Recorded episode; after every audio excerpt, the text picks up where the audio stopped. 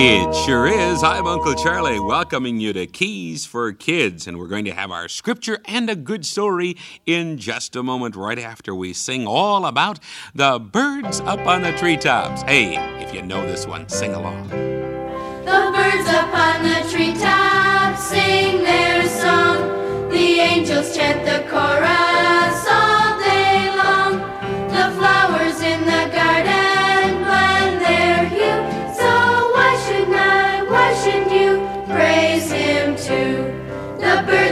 on the treetops sing their song.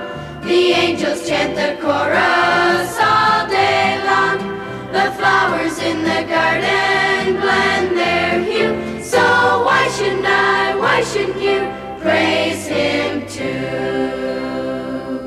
I'm reading an interesting story from Jeremiah 18.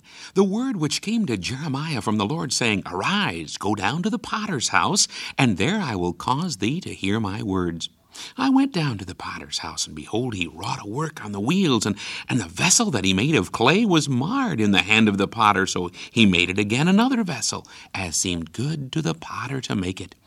Then the word of the Lord came to me, saying, O house of Israel, cannot I do with you as this potter, saith the Lord? Behold, as the clay is in the potter's hand, so are ye in my hand, O house of Israel. In today's scripture reading, we see that God uses the example of a, a potter molding clay to explain how he is molding and forming our lives.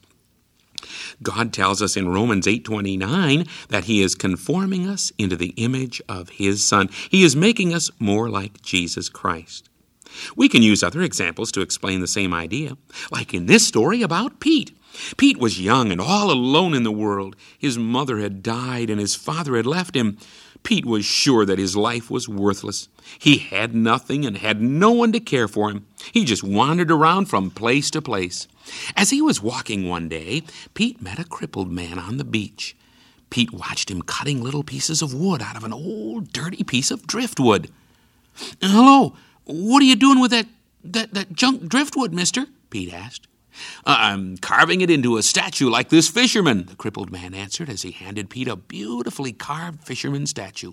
But but that old dirty piece of driftwood looks worthless. H- how could anything this beautiful come from from junk? Well, it takes time, work, and skill. I choose just the right piece of wood. I carve it carefully, I sand it, and then I polish it, and it looks like this when all the work is finished.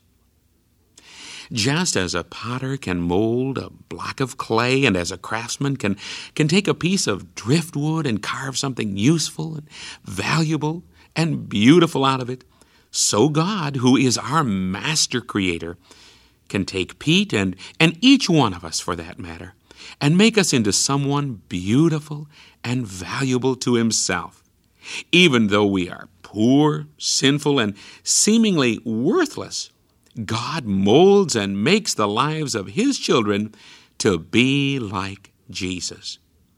How about you?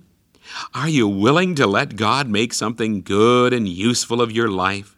Just put yourself in His hands, and He'll do something wonderful with you too. Hey, here's a good verse to remember. It comes from Isaiah 64, verse 8. O Lord, we are the clay, and thou our potter, and we all are the work of thy hand. Here's a key for you to remember today let God mold you. Time's up for today's Keys for Kids. I'm Uncle Charlie, and Keys for Kids is a presentation of the Children's Bible Hour. Hey, why not invite a friend to listen to Keys for Kids along with you, okay? Bye now.